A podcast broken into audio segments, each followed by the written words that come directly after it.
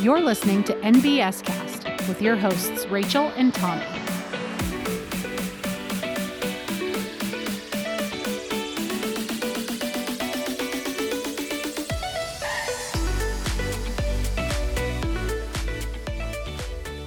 Welcome back to NBS Cast. I'm your host, Rachel. And I'm your host, Tommy. And today, we get to continue our Career Success Stories series, and I'm really excited because we get to welcome back a guest. Erica is on the show today. Say hi to everybody, Erica. Hello, everyone. Glad to be here. So, Erica, you were one of our first guests on the show when we were clear back in 2020 talking about how COVID was affecting our business and our associates. So it's great to have you back today.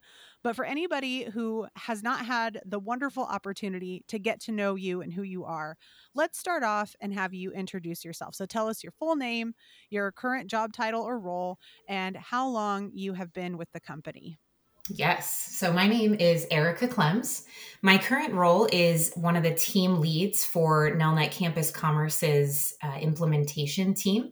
And I have been with Nelnet for 17 years. Man, listen to that tenure. I always love hearing how long our guests have been with us because it's such great experience and knowledge. Like 17 years, that's amazing. So Erica, would you want to walk us through what those 17 years have looked like? What some of the roles you've held or departments that you've worked in? So I started at Nelnet actually the Monday after I graduated from college.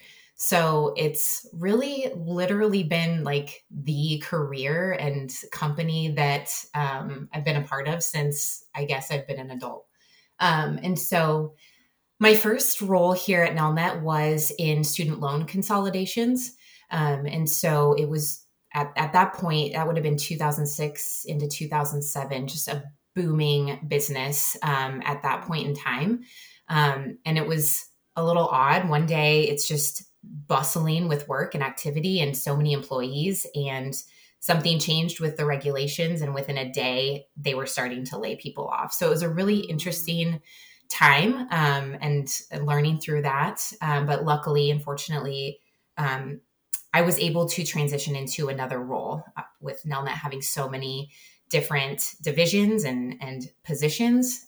Luckily, I found a place to stay, and that's where I transitioned into the FACTS management division and have been with the various names of that over the last several years too. So I entered that division as an assistant account manager, and then took a fairly probably what would maybe be seen as a pretty typical career path with that, learning the assistant role and then gradually moving into an account management role. And from there, that's when I really transitioned into the higher ed space specifically.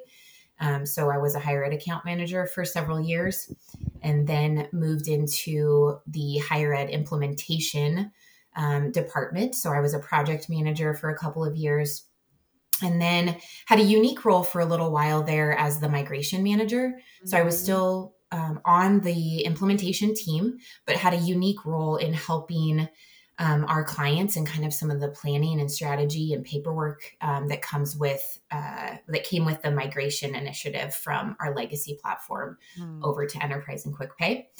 That position then kind of also transitioned into a new role in the implementation world as an implementation analyst. And so had a very similar responsibility around just making sure that we're working with our clients and understanding the scope of the projects that our teams were implementing.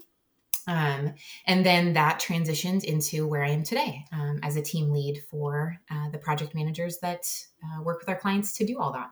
I feel like you and I have had somewhat similar trajectories in that NBS was also my first job straight out of college. I did not work in a different division of Nelnet. It's always been NBS, but I have only experienced the corporate world and the official, oh, I'm done with school. Now here's my career at Nelnet in some capacity. So I identify with you when you share that information. And if I remember correctly, I'm pretty sure I remember when you first started on the NBS side, because it was very soon.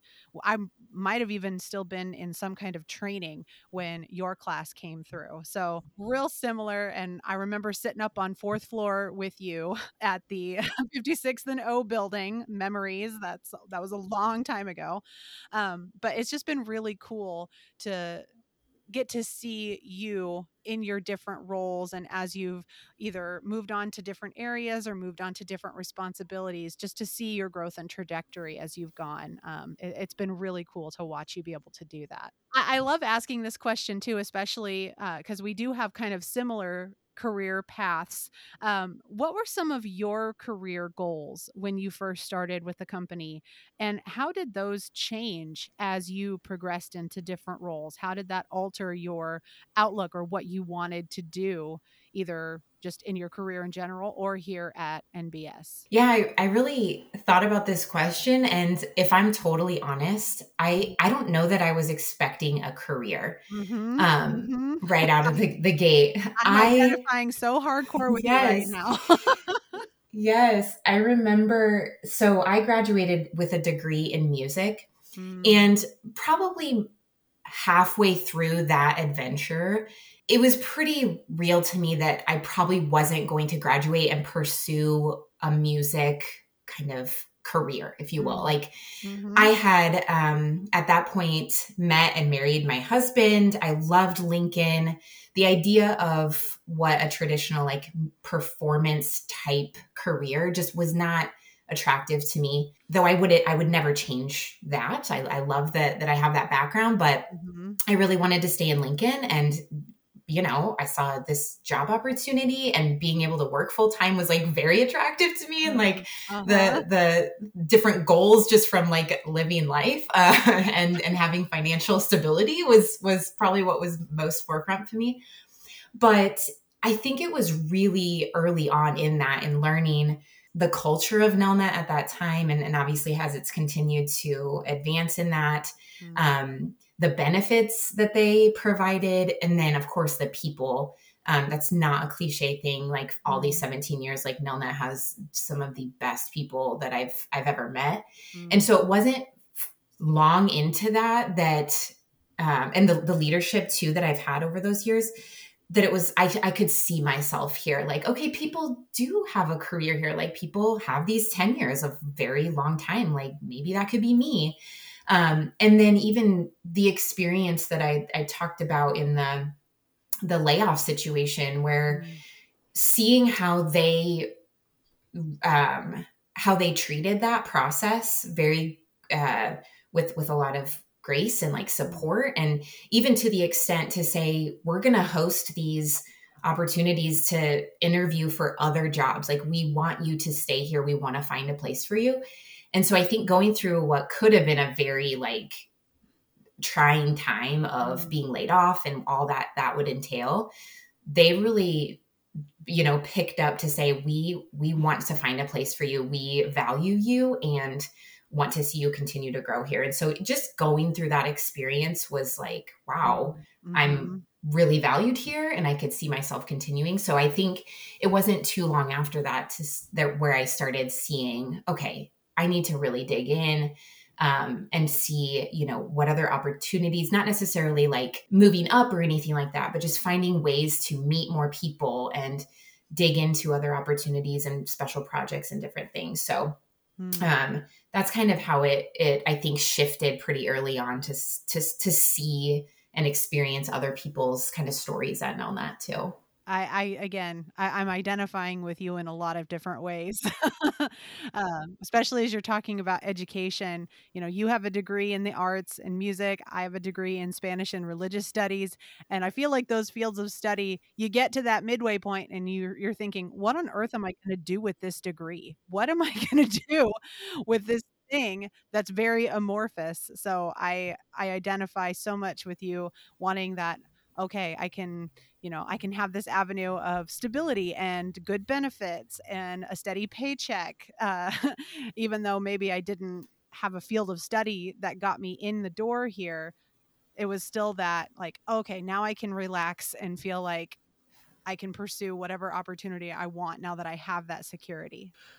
Erica, what were some of the challenges that you have faced throughout your career, and how have you overcame them? Oh, this is like all of it, right?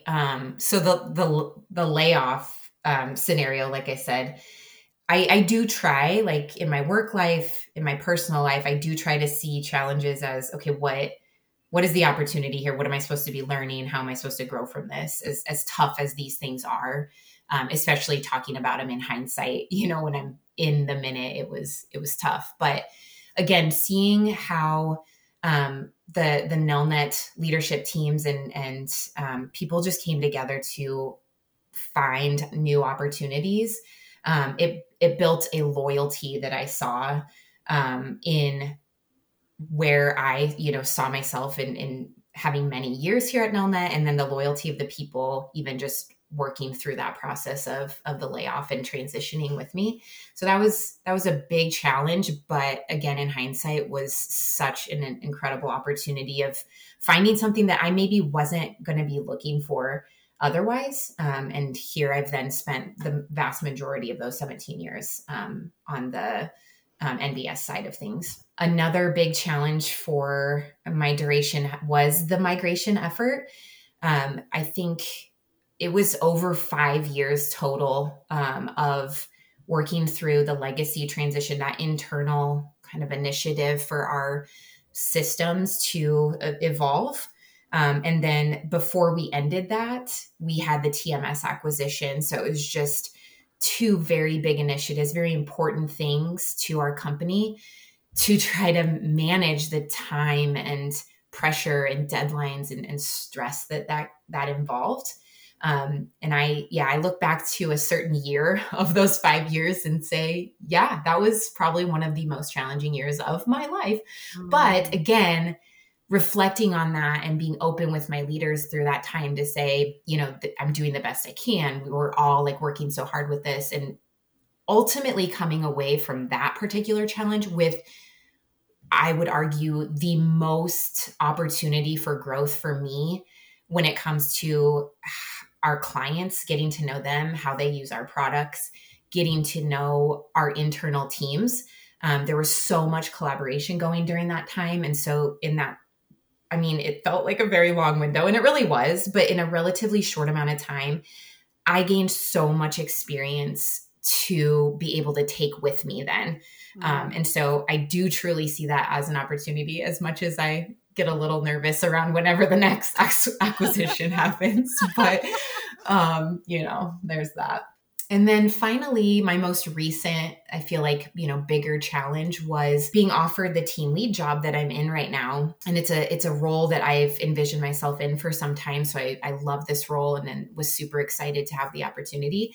I was selected to lead the team that does the QuickPay implementations, and you don't have to be in QuickPay and be part of this company and know that it's a beast of a system. And so just coming into that with little experience and knowing, like, all right, now I'm leading this team that I have to really be open to learning and leaning on them, and being vulnerable to just like not be the one that knows everything at the table. And so, but again, looking back on it, I can be grateful for my team every single day, because they are what, you know, gets us through and gets the problem solved, and things like that. So remind me, Erica, how long have you been in that team lead position now? It has been just a little over 2 years. It was early 2021. Yep.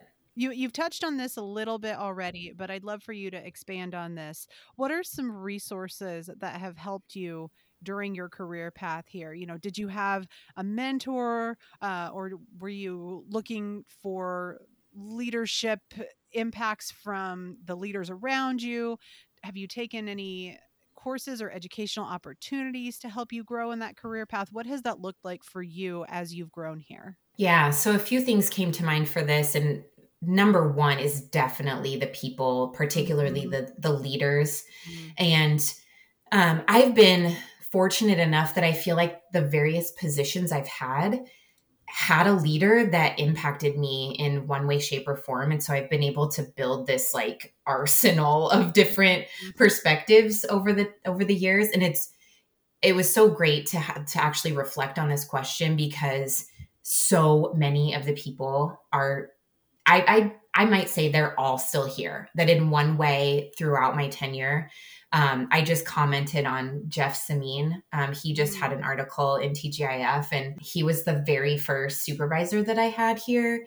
And so just like going through my chain of different roles, every one of them are still here. So it's so incredible. I think that speaks for itself to say, mm-hmm. you know, when you look at a company and where you want to, you know, belong, like, wow, to know that all these leaders that have impacted you are still here impacting more people is pretty awesome. One in particular too. And of course, like, she's not here anymore because she retired, but Cindy Terwilliger was monumental in so many things that played out for me. So yeah, that just having those people and being open to those relationships, I think we can have a pretty superficial time if you allow it. But when you know that you spend so much time with really like a family here at Nelnet, if you're not intentional and want to take that next step to understand and learn who people are and how you can help each other. And so Cindy really grasped that. And so seeing other leaders do that for me is really what has impacted and helped me then take that on to how I lead my team. So those were huge, and so many examples can be shared with people that have impacted. I remember one specific time too, just as far as like knowing that I wanted leadership to be part of my story here eventually. I remember Jen Tulin was she was my team lead. I think I was an assistant. Mm-hmm. Mm-hmm. And I remember like learning from her and like in-depth training and all these different things. And, you know, like a good leader does, like they ask, what are you interested in doing? Like, do you want to stay where you're at? Do you want to progress or whatever? And I looked her straight in the eye and said, I want your job someday. Like, I want to do what you're doing, and not in a way that's like, I'm going to come for your job, but more right. Like I have learned from you, and I love how you know, lead and have mm-hmm. built this team. Like I want to see myself in that someday. So those were all really impactful for me. I think two other things, just to highlight the massive amount of resources that Nelnet offers if you're willing to put in the time or just you know, look at some interest of any newsletter you see come out. There's something in there that you can dive more into. Mm-hmm. I think it was the very first Career Passport that you all did that I mm-hmm. was part of. So I, you know, just getting into that, learning all the different resources from there. But one thing in particular, there was a book club with Danielle Ager that was yes. Dare to Lead from yep. Brené Brown. Oh, such a great book. Totally impactful book for me.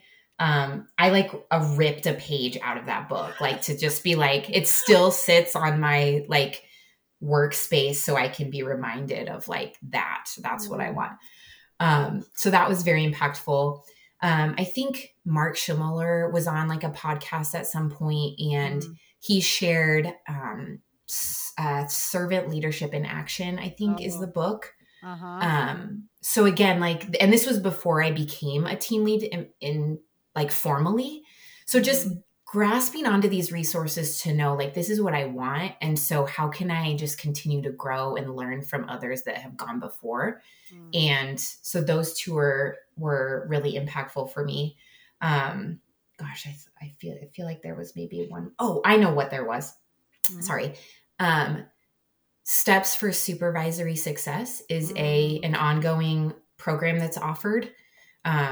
And so I saw that opportunity. Again, it was before I actually had a formal team. So it was a unique request, I think, for me to say, hey, I'm interested in learning more about what it's going to take for me to step into a leadership role when the time comes. And that was like, I know Allison Gemelke did that session, and I learned so much from her, from the participants. There was an exercise, I think it was like 6 months long. So it was, I mean, it felt like being back in college to an extent. I'm probably forgetting what college was really like, but if like I really took it seriously and like dug in. And I remember one of the like assignments, like kind of one of the last things was to create your leadership legacy statement. And I was just like, this is incredible. Like, and so coming up with that and not having a team in mind, just knowing like very intentionally, what do I want to be as a leader to any team that I may, you know, come across in my career path here or elsewhere or wherever that be. Mm. And so taking the time to do that helped me so much. Mm. And then it was like maybe within 6 months, the opportunity that I'm in now today came up and I was offered that. And so it was just so great to be like, I have this toolkit ready to go. And I don't know QuickPay, but I'm going to know how to be your leader and I'm going to support you. Like that was the thing that I could lean on. Mm-hmm. And so I do a reminder every year for the team. I bring that back out and it's a reminder for myself to reread like what I'm here to do. I remind my team what I'm here to do and what they can hold me accountable for.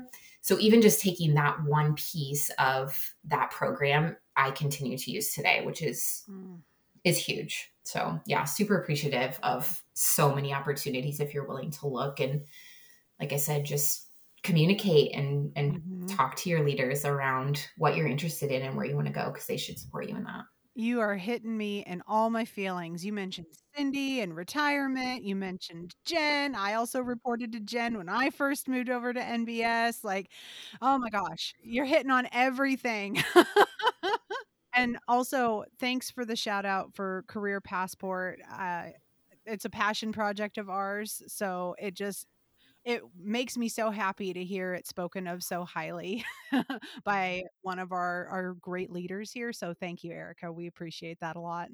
Erica, how important has making or maintaining a good relationship with your coworkers and leaders been to you? And how do you feel that's helped you through your career journey? Critical. That is the word I thought of. This is so, so important. If we can get anything right, for someone that's starting their career or has been here for a long time, like especially in this virtual world, I feel like it's harder. There's more challenges to that. And so you have to plan for it. You have to be intentional around this idea that, I mean, should be pretty natural, like as humans that we need that relationship, but it's difficult. So yes, I am a huge proponent of this. And like I've mentioned in several of the answers, just how impactful all the relationships I've seen and the communication that I built, not only from a knowledge standpoint that is crucial to our business and what we're doing, but then new ideas and ways to be growing in our career or in just learning our systems and providing feedback, helping our clients. Like it's tremendous how important I feel about this making relationships thing. And I mean, I feel like I've had this like my whole career, but it really shown when the last couple of roles that I've had here at Nelnet, you know, with the migration pieces and the analyst stuff, it involves so much conversation. You can't type an email. You can't input information into Salesforce and like all this automated stuff is great. We need that. But there's always going to be a piece that plays into, I need to have a conversation to get a better understanding to make these next steps successful. And a lot of that is collaborating outside of your department. So you're going out of your comfort zone to be like, I don't know the answer to this question. There's a vulnerability you have to want to be able to learn so that you can do your best for your team and for the company. And so you're just not going to get that without good relationships. You never know where you're going to end up in this company either. And so, you know, there's pieces, in different roles that I would have in the migration manager role or the analyst role, for example, I would have never thought that I would have had to get so deep in relationships with different salespeople. There, it was just an aspect of my prior roles that I didn't have to get, I didn't have to understand what their role was to in depth, but I really had to build and understand what they were up against in, you know, the field, if you will. And so now I have great relationships with so many of them that sometimes is work related, sometimes it's not. And so it's just great. It's never going to turn you down. Like, it's never going to let you down that you've built these relationships. And so, yeah, I'm super passionate about that point. And some days that's the only thing I can lean on. Like, so many things are out of control that I'm like, I don't know really where to go next with this, but I know a person that might be able to help me dig into this. And so it's just, yeah, it's critical. So, yeah. Yep. I agree. So important. As we start to wrap up here, I would love to know, what are some of your career goals or plans now for the future, and what are you doing to work toward them? Yeah, this one was a little more challenging for me to think through. Mm-hmm. And I finally think I put my finger on it. And it's because I feel like I'm in a role that I still want to keep learning and growing here, like where I'm at. Mm-hmm. And I don't think that means that's not to be like stagnant or anything. It's just, there's a piece of advice that Jeff Wirtz gives, like mm-hmm. every like career new employee, like panel that I've taken and gleaned on, that says, become an expert, like in the role you're in. Mm-hmm. Like that's never going to let you down. And so I love the department I'm in, the people. It is such a high caliber group of folks, and we are problem solving all the time. We have to lean on each other. It's no one coming to the table that says, I know it all, and now I'm ready to move on to the next thing. And so I think that's why this was more challenging of like, where do I see myself later? I think overall leadership, I have loved using the, 15 to 17 years of experience that I've grown in order to help my team, help them get to where they want to go, and help them hopefully see different skills and leadership opportunities that they might have. So I definitely see myself continuing with a leadership concept. And so wherever that would be, as far as bringing experience and knowledge that can help grow our department's processes, our business, innovation ideas and different things, that's great. But yeah, hopefully, we'll be having a podcast another time and we're celebrating 25 years or something. Right? I don't know, Exactly. So yeah. And I think just to that, I'm continuing to learn. So even though I know like, yep, I'm right where I need to be right now and feel that, how can I keep, honing leadership opportunities and skills with that? So I think even though you might feel like, yeah, I'm going to be, in this space for probably a quite a bit longer. And I just want to keep building, we do a lot of project management. So building those skills and different things that we're passionate about there. So yeah, I continue to keep my eye open on the newsletters and different things that tell us what opportunities are out there. So, mm-hmm. Yep. I love that. I think it's really important to really understand your role where you are, and it's important to stay fresh and to, not get complacent, like you said, but also it's not all about looking for that next big thing, right? Sometimes the next big thing is just where we are for the time being. And that's important too. So Erica, the last question we have for you is, what's one piece of advice would you give to someone who's looking to advance their career? So I kind of already called out Jeff and what I kind of talked about there too. And it is this idea of, I think, even when I think about, Rachel, our first days where we're like, all right, is this my career? Whatever. Mm-hmm. I just want to be financially stable. And like, and then you like start seeing that and you're like, oh, I just want to move to the next thing. And, all these different promotions or whatever, but truly like knowing and learning and growing in where you're at right now. That doesn't mean to be looking for other opportunities, but expand your knowledge, expand your kind of network of people that you can continue to learn from with that. And then the other thing that the other, I guess it's advice, but also maybe more of a tool that has been really helpful. And Rachel, I think this could be another call out for Career Passport. Yes. I think it was Career Passport. There was like an end of the program kind of, I don't know, celebration. And there was like a raffle, but one of the prizes was a daily career journal. And yes, this is like the best, and so simple. I had never heard of it before.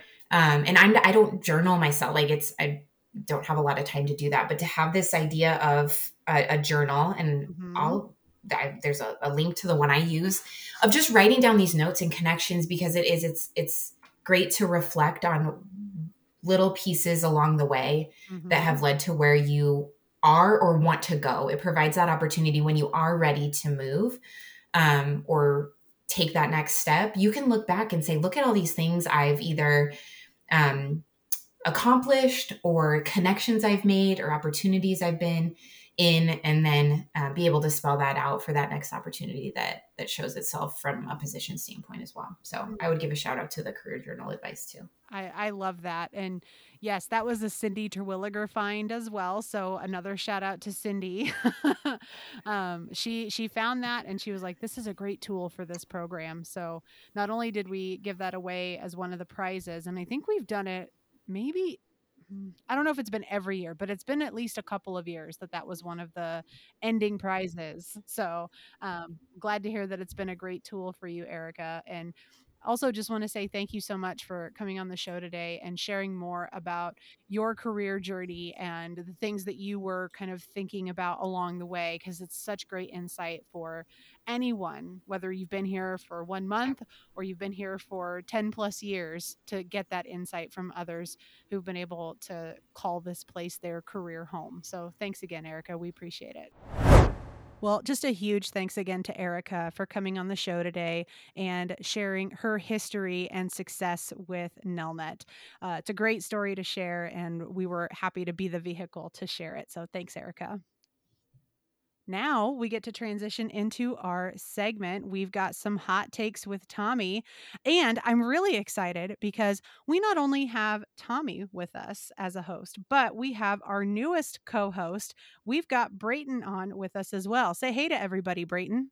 Hello, everybody. It's great to be here. Hopefully you heard my episode a couple weeks ago on the podcast, but I'll be more of a casual host on the show, if you will, going forward, because I am an intern with the NBS culture team now for the rest of the year. So today, if you're a podcast fan, we got great news for you, because today's podcast segment is, it's a podcast. It's about podcasts. That's right. We're so excited to talk about this. Tommy, I know you've got some great questions about our podcasting habits. So go ahead, take it away. We are ready to discuss podcasts. When is the best time to listen to a podcast, in your opinion? So I kind of need to be a captive audience when it comes to listening to podcasts. I can't casually listen necessarily. I can sometimes as I'm doing housework or just kind of being idle around the house. But most of the time when I do that, my mind starts to wander. And the next thing I know, I've missed like 20 minutes of the show I'm listening to. But when I'm in the car, especially on my trips to and from Lincoln, when I'm in the car for a really long time, then that's my ideal time to find a great new series and start binging.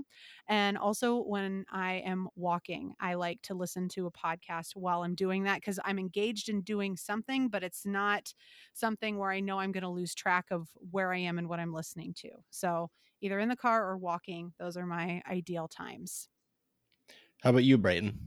I feel like it is more of an ambiance for me when I'm watching a podcast. I prefer podcasts like in the car, like Rachel said, on long car rides. I know that drive to Illinois definitely can get really long. Yeah, mid-car ride, I'll get a little bored of music, just flip on a podcast. And when I'm biking, I like to bike around Lincoln. Sometimes I'll watch a podcast, normally prefer music, but basic household tasks that I can kind of subconsciously listen to a podcast. Hopefully it's like a funny one, so then I'm just laughing every once in a while. But like if I'm doing laundry or cleaning the kitchen or something, then I think that's a good time for podcasts too.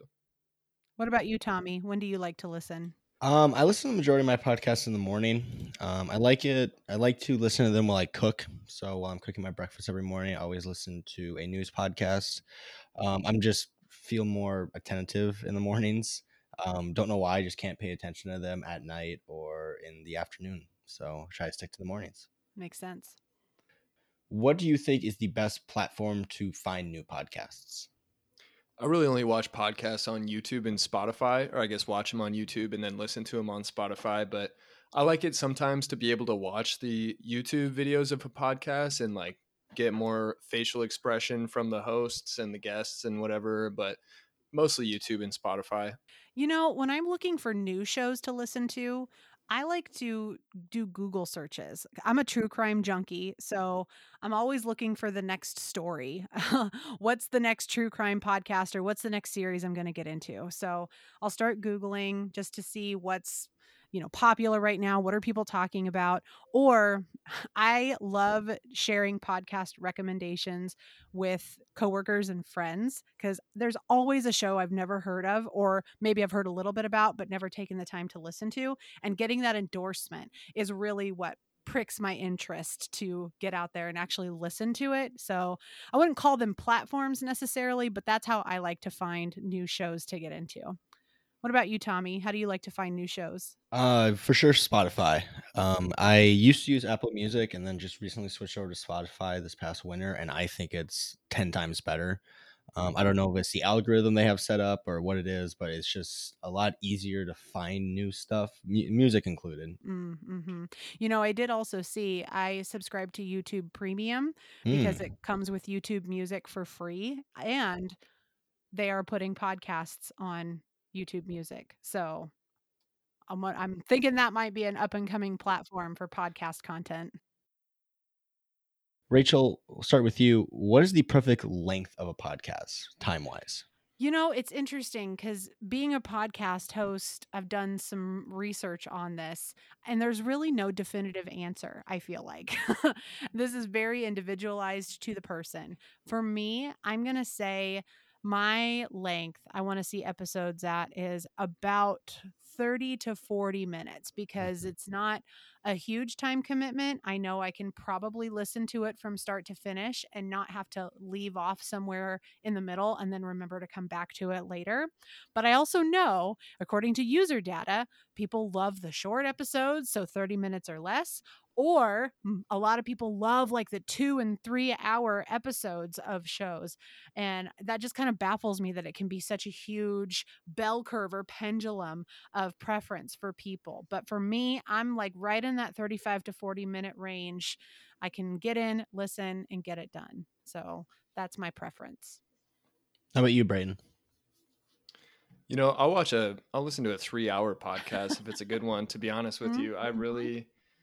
Just because it's like it's a ambient activity, and if it's a good host, first of all, if they've got really good questions and can keep a conversation going, or if it's like an interesting and popular guest or somebody that I'm a fan of, then I'll watch it like all day. But with the exception of news podcasts, if I'm looking for an informational podcast like NPR News Now, that's like 5 minutes, and that's just like the perfect amount for that type of podcast. But I think if it's a quality podcast, it's like a book, you know, like you can just enjoy it for a while and you don't even have to like watch the whole podcast all the way through. So if it's a really good one, I'd rather have it be like 3 hours, and then maybe I can just like listen to an hour of it and then come back to it later. But yeah, I agree with Rachel. I don't think there's like a perfect length of a podcast per se. How about you, Tommy? For me, I like 20 to 30 minutes. I don't know why. I just find that I lose interest after about a half an hour of listening to something. So yeah, I don't know what it is, because I could sit down and watch TV for hours and hours, but just listening, I gotta cut it off at about half an hour. Not sure why. Mm-hmm. Understandable. What is the best type or topic of a podcast? Well, I've already played my hand because I'm a true crime junkie. I really enjoy... Those true crime podcasts, those hosts are such excellent storytellers. They're so good. They mention something in one episode and then they'll start talking about something else and you don't really even notice the transition.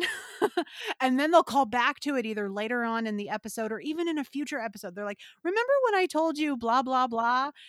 well, here's the story behind that. And it was just like, oh my gosh, yeah, I totally like forgot about that. It's really cool. Yes, it's amazing. So those hold my attention the best is when they're a true crime story and it really is a good story. So those hold my attention the most. But I also like, one of my other favorite shows is a podcast about, now don't judge me for this, but it's a podcast about planning. So the host reviews different kinds of planners. She talks about different kinds of planning tips. So when it comes to organization or planning your day, or if you are working on maybe a workout schedule and it's new to you, she gives you some really great pointers on how to get started and how to keep that momentum going. So I really like the organizational productivity style podcasts just as much as I like the true crime shows. So I know kind of weird ends of the spectrum there, but those are the ones I'm listening to most often. How about you, Brayton? I definitely prefer funny podcasts. Yeah, just something I can laugh at, something that's got a couple of funny guests, or one that's got like a really interesting guest. Like Joe Rogan will often have on like a random astrophysicist or like a psychologist or somebody who's just got interesting knowledge. And then even though you click onto it because it's like a well-known podcast of a guy who you enjoy watching, you stay for some information that's just pouring out of the fire hose on the podcast. And I feel like it's a really interesting way to learn and makes you more receptive to learning about different things that you probably would struggle to learn in a classroom. But Rachel, I find it interesting that you kind of listen to like a planning podcast. I've never really heard of that, but that's kind of in the same vein of like the books that I'm interested in. Like I know you guys are reading Blink right now for the Career Passport group and have, you're just reading Atomic Habits, if I'm correct. Yep. Those are the kind of books I'm into. So it's interesting to hear that there might be a place in the podcast space for like similar kind of content. I might have to look into that. Yeah, I'll send you some shows. I think some of those authors have their own, like I know Malcolm Gladwell has his own, Revisionist History is one. He's got maybe one or two others out there too, but just interesting topics in that productivity sphere. What about you, Tommy? What's your best type or topic of a podcast? Well, I did already play my hand as well. It has to be true crime. I'm a true crime junkie. It might be because my mom would just always watch ID Channel on cable when we were growing up. But yeah, definitely true crime. Mm-hmm. What's your favorite true crime show? Leads perfectly into our next question. So I will just give, next question is top three favorite podcasts. I'll just start with mine. So favorite true crime, I would have to go Unsolved Murders. So it's just about cold cases, basically, which is not as satisfying as being able to actually get the case solved at the end. But sometimes you get to come back and the cold cases will be solved. So those are always exciting episodes. They'll revisit them once like new evidence has come up or whatnot. But besides that, every morning I listen to the BBC World News podcast. They come out with about two a day. It's news from the Western Hemisphere and then the Eastern Hemisphere. And yeah, they do it in like 25 minutes. It's really quick, really concise. There's always a puff piece at the beginning and the end. So it starts good and ends good, which is always good. And then my favorite one that I listen to religiously is Spittin' Chicklets. It's a hockey podcast. It's sponsored by Barstool. So it's a fun vibe. And the hosts are ex-hockey players that played in NHL. So yeah, it's a good time. Very good listen. Mm-hmm. How about you, Rachel? What are your top three podcasts? Well, okay, so I'm going to date myself a little bit here, but one of my favorite shows is Serial. That was what got me into podcasts to start with. And the first season, all about Adnan Syed and his case, that was so fascinating to me. All the science that went into either just the research of whether he actually did what they say he did or not. I don't want to give too much away. But that kind of started my love affair with podcasts. And I've listened to a few other seasons of Serial as well, but they're good. They just, none of them were as good as that first one, in my opinion, because I was so hooked. And then the planning podcast that I really like is called Best Laid Plans, and it's with Sarah Hart Unger. That's the host. And like I said, she reviews different planners and different planning methods. And it's just interesting to hear other people's insight, because I'm kind of nosy when it comes to productivity and hearing how other people plan their days or their weeks or make sure that they're on top of their to-do list. I just like to know what people's processes are. So it's always fun for me to hear her review different things. And shameless plug, number 3 is NBS Cast, because I'm one of the hosts. It has to be one of my favorites, right? It is a great podcast. What about you, Brayton? Top 3, what are yours? I hate to disappoint you guys, but I'm not too into the true crime podcast. Not mostly disappointing. I like hearing perspectives. Mostly because I'll forget that it's like a cold case one, and then I'm like an hour and a half into the podcast, and then it just ends on a cliffhanger, and I'm like, wait, I thought it was going to resolve, and then it just doesn't, and then I get upset, and I'm driving, and got to turn on a lighthearted podcast to enjoy the drive again. But my favorite podcast, definitely this past weekend, with Theo Vaughn, if you know who that is. Really funny one. He's got on some good guests all the time. And that's one that some of those podcast episodes will go like 2-3 hours, just depending on who the guest is. They kind of just let the conversation flow naturally and take however long it needs to. But that's my favorite. I also like Joe Rogan Experience. That's a good one. Like I mentioned earlier, he has a lot of interesting and like a diverse set of guests. So it's not always a celebrity or like a, you know, a UFC fighter or something. It's like each week it's like something new, or however often he uploads those. And then I also like NPR News Now. That was another one that I mentioned earlier, but it's just good for catching up on like news. I think it updates every hour, which is really interesting. It'll drop like a 4 p.m. June 13th podcast, and they're only 5 minutes, and it covers just like the most essential news you would want to know. And that's just about as much time I like to spend looking at the news every day. Mm-hmm. I'm not a huge news guy, but like, you know, a good snippet every day is enough for me. But those are my 3 favorite. We got one more question for y'all. Brayton, I'll direct this one at you first. What makes a podcast enjoyable to listen to? I think the thing that makes a podcast most enjoyable is the differing views of the guests. Just hearing echo chamber is not really entertaining for, you know, more than like 5 minutes. But if there's diversity in your guests, and this kind of goes back to what we've been talking about recently with DEI, but it just makes it a much more interesting dynamic for the conversation. And it's kind of the same thing like in the workplace, where a diverse team makes a better team. A diverse podcast, I feel like, makes a more entertaining podcast. And when you have people with differing views, differing opinions, you can kind of learn more than if there was just 4 of the same people, or 3 or 2 of the same people sitting down and you know, just echoing the same kind of opinions and stuff. So I feel like a big part of it is differing views, diversity in guests, good questions, and like a good host who's being more conversational with them instead of just interviewing them the whole time. Yeah, I'd have to agree, especially on the host. You got to make it worth your while to listen, right? And you're not just going to want to listen to a series of questions being asked and answered. You want to hear the banter. You want to hear the conversation between the questions. So if you have a host that knows how to do that well, it makes it so much better to listen to. And if it's an interview style, I like those things. If it's a story style, again, that storytelling piece, how well of a storyteller is the host? That's what draws me in. And I've had true crime podcasts or other story-based podcasts that I've listened to, and right from the start, I know this one I'm not going to pay much attention to, because I'm just not being drawn in as much by that host and their story crafting or storytelling ability. So that's really important to me. And also, I do think there is an important piece of chemistry, right? So if there's multiple hosts, is there good chemistry between the hosts, or is it awkward? If it's awkward, I'm not going to be inclined to listen. Is there good chemistry between hosts and guests? If there is, then you're just naturally more inclined to listen. So those are what I like best about the different shows that I listen to, is I feel like the hosts are really good at what they do, whether it's interviewing or telling a story. Those are the people I want to be listening to. What about you, Tommy?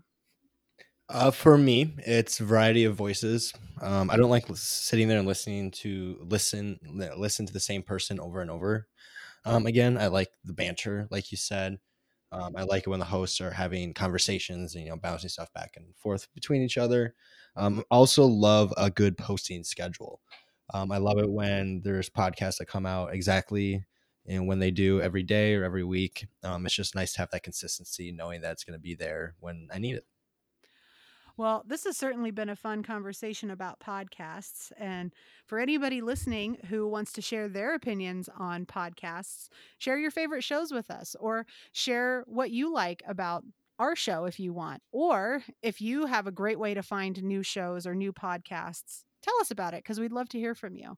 I would definitely encourage you to reach out to one of us as hosts. Let us know what your thoughts are, and maybe we'll share those on a future show one day. But just a huge thanks to Erica again for coming on the show and talking about her career story, and a huge thanks to everyone listening. We always appreciate it, and we will catch you in the next episode.